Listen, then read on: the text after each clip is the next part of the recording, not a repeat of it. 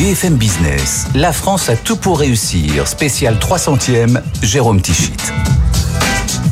Bonjour, bonjour et bienvenue sur BFM Business. Vous venez donc de l'entendre, c'est la 300e de la France à tout pour réussir, notre rendez-vous de l'économie positive créé en septembre 2016. Pour l'occasion, depuis le week-end dernier, nous vous proposons non pas une, mais deux émissions spéciales dans lesquelles je reçois des dirigeantes et des dirigeants euh, des filiales françaises de grands groupes internationaux qui ont fait le choix de la France et depuis longtemps. Ils nous diront ce qu'ils aiment dans notre pays, parfois aussi ce qui les irrite et surtout ce que l'on peut améliorer. Alors après euh, Aerospace, Accenture et Salesforce. Voici donc mes invités pour cette deuxième spéciale 300e de la France à tout pour réussir. À ma gauche, Alain Roumillac, le président de Manpower Group France, sera le premier invité. Également à ses côtés, euh, Doris Birkhofer, c'est la présidente de Siemens France. Et de l'autre côté du plateau, eh bien j'ai le plaisir de recevoir Eric Fourel, le président de EY France, ainsi que Corinne de Bilbao, la présidente de Microsoft France. Mais tout d'abord, direction le CESE, le Conseil euh, économique, social et environnemental, où s'est tenu le 15 novembre dernier la 17e édition des États de la France. Vous y avez tous participé euh, plus ou moins donc avec vos entreprises. Et c'est avec euh, Choose France chaque année un moment important pour les entreprises étrangères présentes en France. Alors pour planter le décor de notre émission, qui est un prolongement télé de cet événement, on va retrouver sur place au CESE notre journaliste Charlotte Guerre. À ses côtés, Marc Lermite, associé chez EY. Charlotte est revenue donc avec lui sur les enseignements du baromètre annuel EY sur l'attractivité de la France. Voici le reportage. Marc Lermite, euh, bonjour. Euh, vous êtes associé chez EY. Vous avez publié au mois de mai euh, un baromètre sur l'attractivité de la France. Plusieurs problématiques hein, qui reviennent, dont on a entendu aussi parler aujourd'hui, l'emploi et l'environnement. tout d'abord sur l'emploi, on apprend que les entreprises étrangères voilà, emploient ici moins que chez nos voisins européens. Est-ce que vous pouvez nous en dire un petit peu plus? Alors les, entreprises étrangères, c'est à peu près 20 000 entreprises en France, emploient quand même 2 millions de personnes en France et, 3 4 fois plus dans leurs sous-traitants, leurs équipementiers. Euh, mais euh, la prudence dont elles font euh, montre, la prudence qui est un peu historique hein, vis-à-vis de la France, sur la complexité de la France, la réglementation sociale, fait que quand elles font des projets en France, elle crée deux fois moins d'emplois que euh, lorsque la même entreprise euh, fait un projet en Allemagne et trois fois moins euh, qu'au Royaume-Uni. Autre, autre défi aujourd'hui aussi, c'est l'environnement. La France ne peut pas négliger cet aspect-là pour attirer les dirigeants étrangers. C'est un des, très grands défis de la France et 9 dirigeants sur 10 interrogés par EY dans le dernier baromètre nous disent que la France a une carte maîtresse, une carte très importante à jouer sur la transition écologique. Euh, sur les marchés verts, sur euh, leur propre transformation pour appliquer euh, les réglementations. Et, et, encore une fois, 9 sur 10 qui nous disent la France est probablement le pays en Europe où je peux faire des projets verts, c'est assez considérable et c'est une, une chance dont il faut absolument qu'on tire parti. On va donc euh, longuement reparler de ce baromètre EY. Eric Forel, bonjour. Bonjour Jérôme. Vous êtes donc le président de EY France, plus de 6000 associés et collaborateurs, 19 bureaux. On entendait donc un de vos associés, Marc Lermite, parler du fait que quand on lançait un projet en France par rapport à d'autres pays européens, il créait moins d'emplois. À quoi est-ce que vous, vous attribuez ce phénomène? Je pense, d'abord, si vous me le permettez, Jérôme, c'est probablement pas le premier enseignement qu'il faut retenir euh, du baromètre EY 2021, euh, puisque c'est les chiffres de 2021 qu'on commente. Les chiffres 2022 seront publiés au en printemps 2023. Et donc, euh, le, le, le, premier chiffre à retenir, c'est que la France est au premier rang depuis la troisième année consécutive euh, en termes d'attractivité des investissements étrangers sur son territoire par rapport à ses homologues on a les chiffres. Et elle devance, oui, 1222, je crois. Euh, on les voit, voilà. Voilà, on les voit. Donc, et, elle devance très largement le Royaume-Uni, l'Allemagne, qui sont ses, ses, concurrents les plus immédiats. Euh, et ça, on le doit évidemment à un retour très fort en attractivité. On pourra réévoquer avec les autres participants sur ce plateau. Et c'est quoi Ce sont les réformes qui ont été menées sur le plan oui, fiscal, bien sûr, sur le le travail sur l'image, Francis Bach, c'est euh, Choose France, c'est euh, l'ensemble des ambassadeurs que sont euh, les dirigeants des filiales étrangères en France qui portent la bonne parole auprès de leur siège. Et on voit d'ailleurs que la France attire encore davantage ceux qui y sont déjà. Donc on a un travail à faire d'attractivité sur les sur les nouveaux venus, sur les entrants, c'est évident. Mais pour revenir sur votre question, la France moins d'emplois par projet.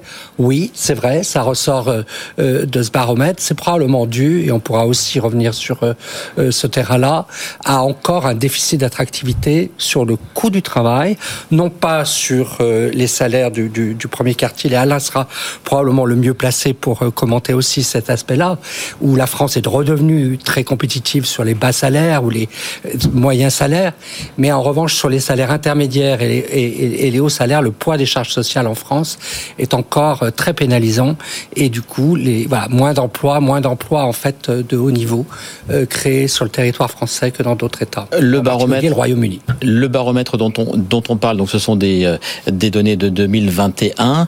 entre temps, donc évidemment, l'année 2022 a été entre guillemets moins bonne que ce que l'on espérait. La crise de l'énergie, la crise de l'inflation de manière plus générale aussi. Est-ce que vous savez déjà si le baromètre 2023, c'est un peu tôt, mais sera aussi favorable à la France ou est-ce que, selon vous, on va plus ou moins souffrir que nos, que nos partenaires européens face aux défis euh, qui, se sont, qui ont vu le jour en 2022 évidemment que dans son ensemble, l'Europe va pâtir de cette crise énergétique. Et c'est probablement l'enjeu en termes d'attractivité qui est le plus crucial.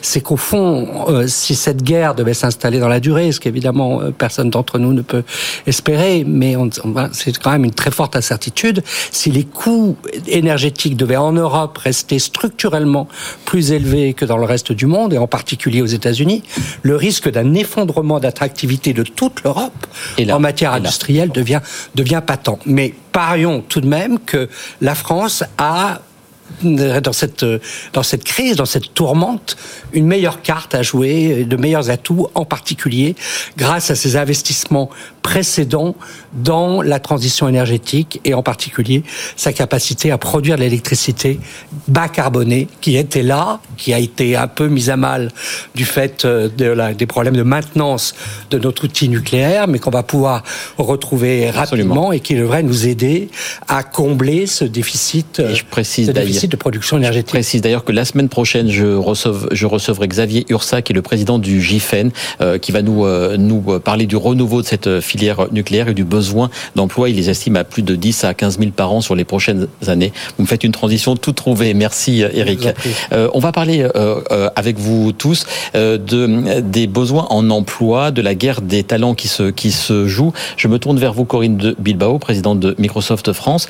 Est-ce que la France a quand même une carte à jouer dans toutes les activités numériques? Vous êtes au cœur de cette transition-là. Est-ce qu'on a mis en place tout, tout ce qu'il se fallait? Et est-ce qu'en France, on peut créer ces nouveaux talents de demain dans le domaine du numérique Merci, bonjour. Euh, alors, nous, on a fait le choix de la France il y a 40 ans. On va fêter les, 40 ans de Microsoft en France l'année prochaine. 2200 collaborateurs en France. 2200 collaborateurs, mais ce qui est plus important, c'est qu'on a créé tout un écosystème, puisqu'on a un modèle particulier, c'est un modèle indirect.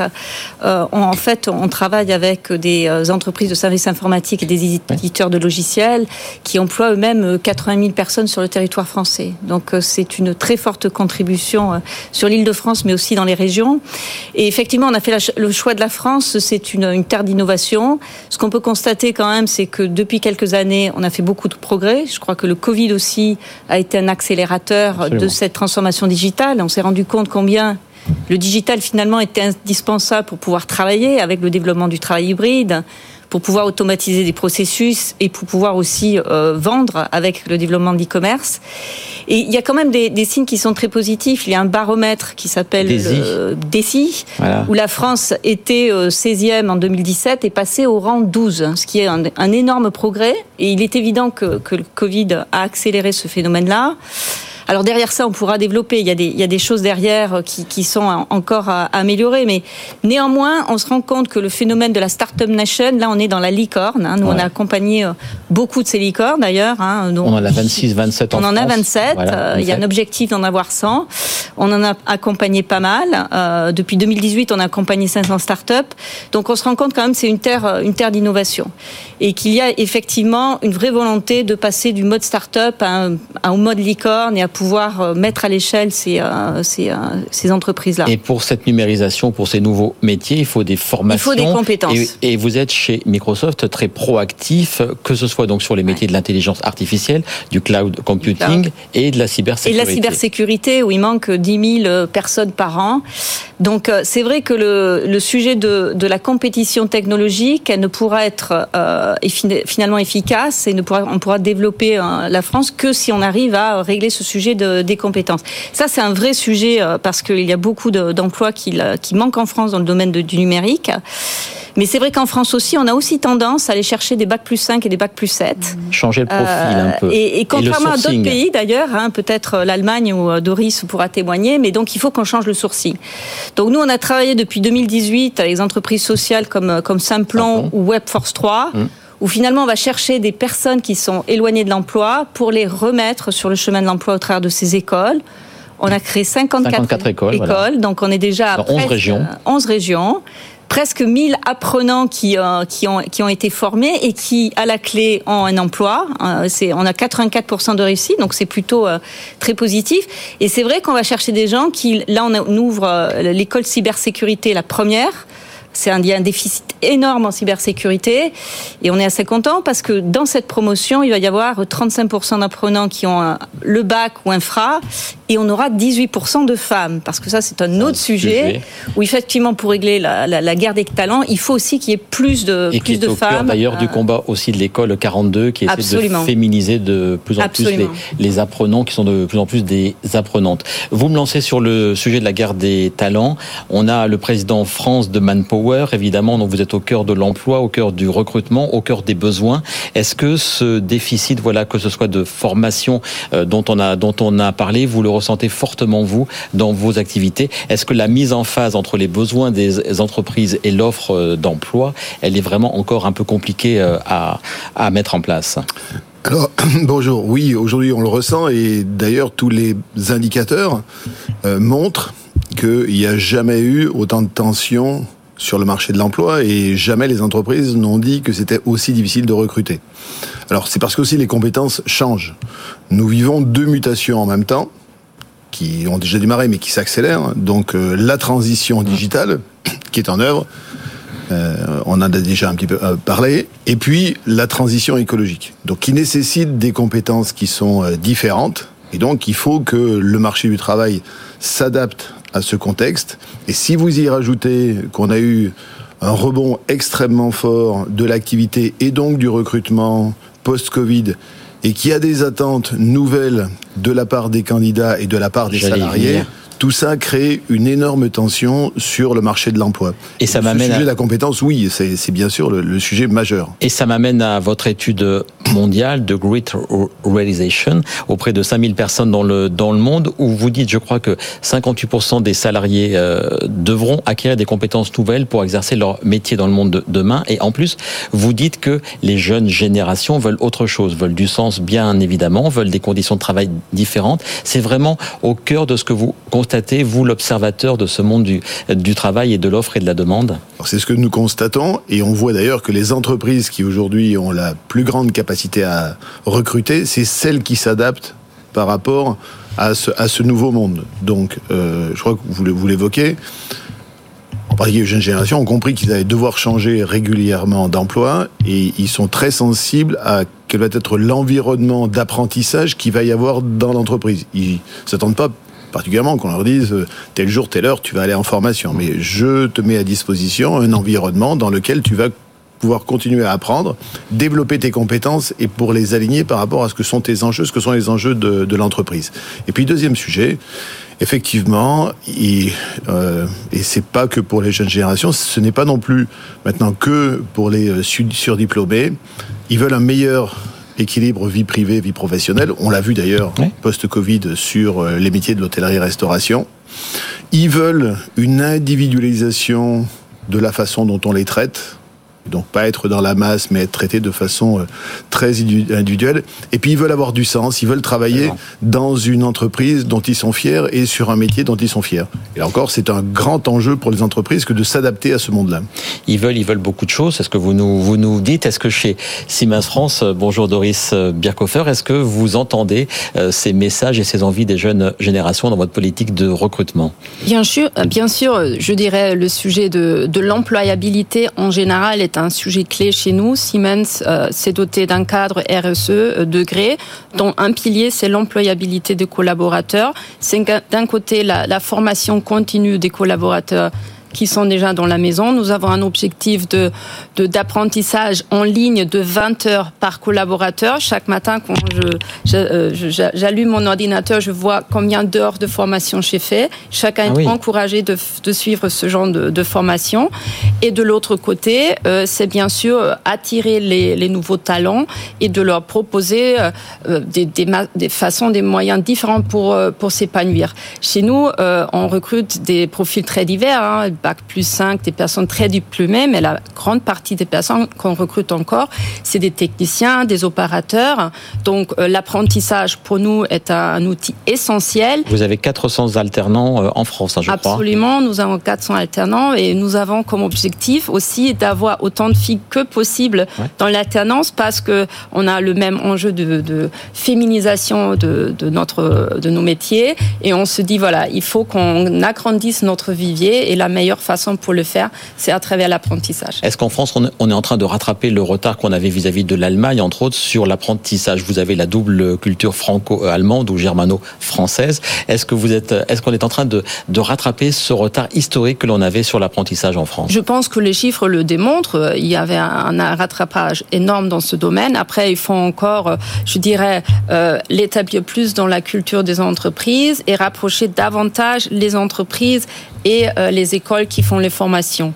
Et, euh, et, si nous avançons sur ce chemin-là, je pense la, la, France est sur, la, bonne voie. Si on continue le comparatif entre la France et l'Allemagne, on, a euh, plus délaissé l'industrie que ne l'a fait l'Allemagne. Vous étiez très connu pour votre Mittelstand. Nous, on a essayé de créer des, ETI. Ça monte, mais très progressivement. Est-ce que sur, ce point, vous diriez que la réindustrialisation de la France, dont on parle de plus en plus, vous la ressentez? Je crois que vous bossez beaucoup avec la French Fab. Est-ce que ça, vous ressentez le regain d'intérêt de notre pays pour son industrie? Absolument. La réindustrialisation de la France, c'est aussi un des, de nos ambitions en tant que Siemens, d'accompagner euh, les entreprises petites et grandes en France de ce, sur leur chemin de réindustrialisation en la rendant plus digitale, plus décarbonée et plus résiliente. Et euh, je me permets d'utiliser un exemple qui nous concerne nous-mêmes parce que nous avons une très belle usine à Haguenau dans euh, le Grand Est qui mhm. produit des instruments de mesure de précision pour l'industrie des procédés, qui a reçu euh, le label vitrine de l'industrie du futur il y a il y a deux ans. Nous avons eu le 21 novembre euh, la chance d'avoir la visite du ministre Becht, euh, qui est en charge du commerce extérieur et de l'attractivité. Il a dit, écoutez, votre usine, pour nous, c'est un symbole de l'attractivité de la France, pour trois raisons. Premier sujet, c'est une usine qui est fortement mobilisée à attirer euh, les talents, à former euh, les collaborateurs et à être inclusif. Nous avons par exemple sur notre site un ESAT, un partenariat avec les papillons blancs. Euh, c'est des personnes en situation de handicap qui travaillent de façon très intégrée dans notre usine. Le deuxième volet, c'est parce que c'est une usine qui est fortement engagée pour euh, décarboner ces activités. Euh, nous avons réduit euh, par 25% notre empreinte carbone et aussi notre facture énergétique avec des mesures très concrètes, les éclairages LED partout. Nous travaillons avec l'usine d'incinération juste à côté pour récupérer la chaleur qu'ils qu produisent. Donc -hmm. des mesures très concrètes. Et, et troisième sujet, c'est une usine qui a su innover et se digitaliser en permanence. Et ça nous a permis d'être compétitive. Et aujourd'hui, c'est une usine qui est la lead factory, donc l'usine pilote à côté de deux usines, une en Chine et une au Canada. Et c'est une usine qui exporte 85% de sa production. Dans cette émission, il nous reste à peu près euh, six minutes. On va faire un petit tour de table sur ce que vous euh, considérez comme être les atouts de notre pays. Vous êtes à la tête de, fil de filiales France de grands, de grands groupes. Donc ça veut dire que vos groupes sont installés dans d'autres pays. C'est quoi vraiment les points forts, peut-être aussi les points faibles? On a parlé déjà de, pas mal de choses, mais pour résumer un peu votre pensée, je commence avec vous, Corinne de Bilbao. C'est quoi, nous, chaque semaine, on parle dans la France à tout pour réussir des atouts de notre pays? Votre regard de dirigeante m'intéresse. Alors déjà, c'est un, très bel écosystème. Euh, j'en ai un peu parlé tout à l'heure. En termes d'innovation, c'est vrai qu'il y a un écosystème de start-up, de licornes, d'universités, euh, d'ingénieurs. On a des très très bonnes écoles d'ingénieurs en France. On a un très fort écosystème, un très beau réseau aussi de, petites et moyennes entreprises. Et donc, on a cette capacité à innover. Euh, c'est d'ailleurs nous, on a établi un, accélérateur de start-up à Station F sur les sujets notamment d'impact de, environnemental. Et je crois que la France, elle est très en amont sur ces sujets-là quand on parle d'impact environnemental, de RSE. Donc on a beaucoup de choses à dire euh, au monde extérieur. Et de ce point de vue-là, nous, on est plutôt exemplaire vis-à-vis de la corporation et on pousse plutôt la corporation sur ces sujets-là.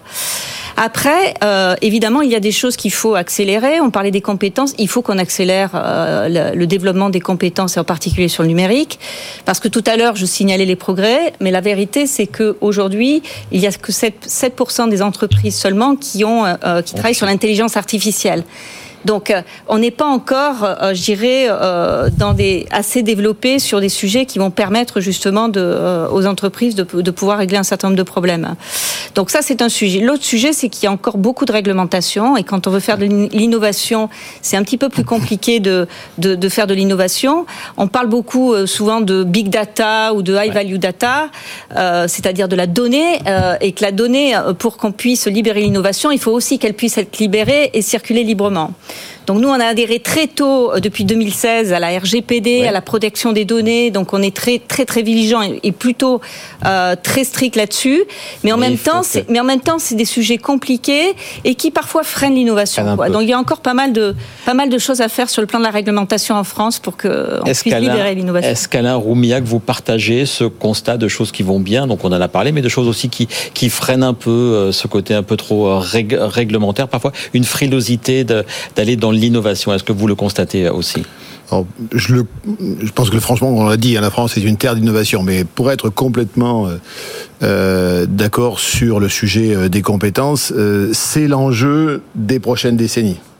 Je pense que la France, historiquement, était un pays qui était reconnu pour ses compétences, pour ses rigidités, mais surtout pour ses compétences. Je pense que, et on le voit au travers de différents classements, on perd cet avantage. Il faut qu'on le retrouve.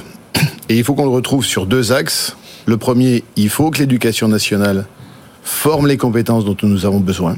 Et le retour des maths dès la classe de la donc en particulier, on ne fera pas les transitions dont on parle.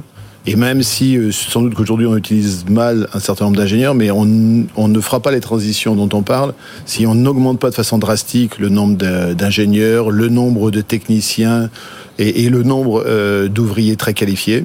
Et puis deuxième sujet, je crois qu'on a publié hier, en tout cas c'est aujourd'hui dans la presse, le premier euh, document d'évaluation de l'impact du plan d'investissement en compétences. On y dépense énormément d'argent.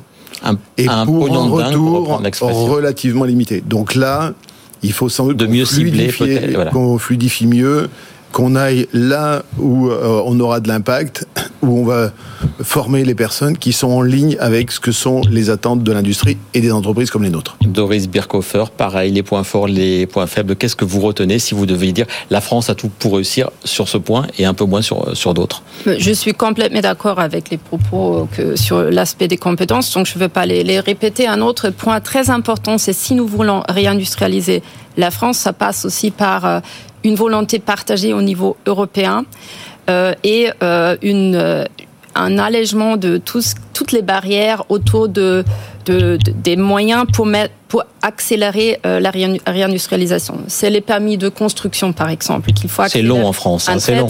un sujet très très lourd. Même pour un simple cabanon, parfois c'est un, un, petit peu long. Hein. C'est la simplification des appels d'offres. Donc ce sont toutes ces barrières qui vont faire en sorte que voilà, on n'est pas assez rapide dans la réindustrialisation de l'Europe, de la France, dont on a besoin pour avoir une souveraineté stratégique en face euh, des, autres grandes régions économiques avec lesquelles nous sommes en concurrence. Le mot de la fin, donc, Eric Forel. Voilà, donc, on, a beaucoup parlé de l'attractivité, donc, au cours de ces deux émissions. C'était au cœur, c'est au cœur de votre baromètre, c'est au cœur des États de la France chaque mois de novembre euh, aussi. Les points forts, les points faibles, est-ce qu'on peut améliorer Allez, pour 2023, on est à moins d'un mois de 2023. Sur les points forts, beaucoup de choses ont été dites. Déjà, j'ajouterais peut-être euh, la qualité de la vie, tout simplement, en France. Et euh, on ne le sait pas toujours. Oui. quand on y est, on ne le sait pas. C'est les, ah, les, autres hein, qui nous disent sont un peu grincheux, donc euh, ils ont tendance à se plaindre. Mais en réalité, ils font partie des peuples les plus heureux. et un sondage montrait que 7 Français sur 10, c'est tombé il y, a, il y a quelques jours, se considéraient comme heureux. Voilà. Donc encore, c'est probablement sous-estimer la, la réalité du bonheur euh, qu'on peut avoir à être dans un pays qui est très équilibré, très équipé. Et je pense en particulier à notre infrastructure euh, transport qui, pour les entreprises, est, est, essentielle et est tout de même très en avance par rapport à nombre d'autres pays européens. Sur euh, les points à améliorer. Évidemment, la formation, c'est juste l'élément essentiel. Je suis tout à fait d'accord avec Alain et nos autres Doris qui ont souligné ces effets-là. Mais je pense que pour moi, le point essentiel, c'est celui qu'a souligné euh, Corinne, c'est l'investissement vert, c'est la capacité à rester à l'avant-garde de la transition énergétique. On peut aussi devenir demain ceux qui aideront les autres euh, pays à accélérer euh, la transition énergétique. Et donc l'atout majeur, c'est être au rendez-vous de la transition énergétique, mais c'est aussi l'exigence majeure et l'exigence la plus importante qui est devant nous sur les années qui viennent. Et comme on est optimiste dans cette émission, je pense qu'on le sera. Merci beaucoup à tous les quatre d'avoir été donc euh, invités de cette spéciale 300e en partenariat donc avec euh, l'événement Les États de la France. Je précise que 24 recommandations sur lesquelles vous avez toutes et tous euh, planché avec une soixantaine d'autres entreprises étrangères seront remises cette semaine au président de la République. Ce sera jeudi prochain. Cela porte par exemple sur la création de filières, les problèmes de recrutement, la robotisation ou encore la simplification des formalités administratives. On en parlait. Bref, toutes ces pistes qui pourront, qui pourraient rendre notre pays encore plus attractif. Un tout dernier point. La prochaine édition du sommet de Chose France aura lieu le 15 mai 2023. Évidemment, BFM Business sera au rendez-vous puisque depuis toujours, nous pensons que la France a tout pour réussir. Très bon week-end, très belle semaine et à très vite pour la 301e de la France a tout pour réussir sur BFM Business. La France a tout pour réussir. Spécial 300e sur BFM Business.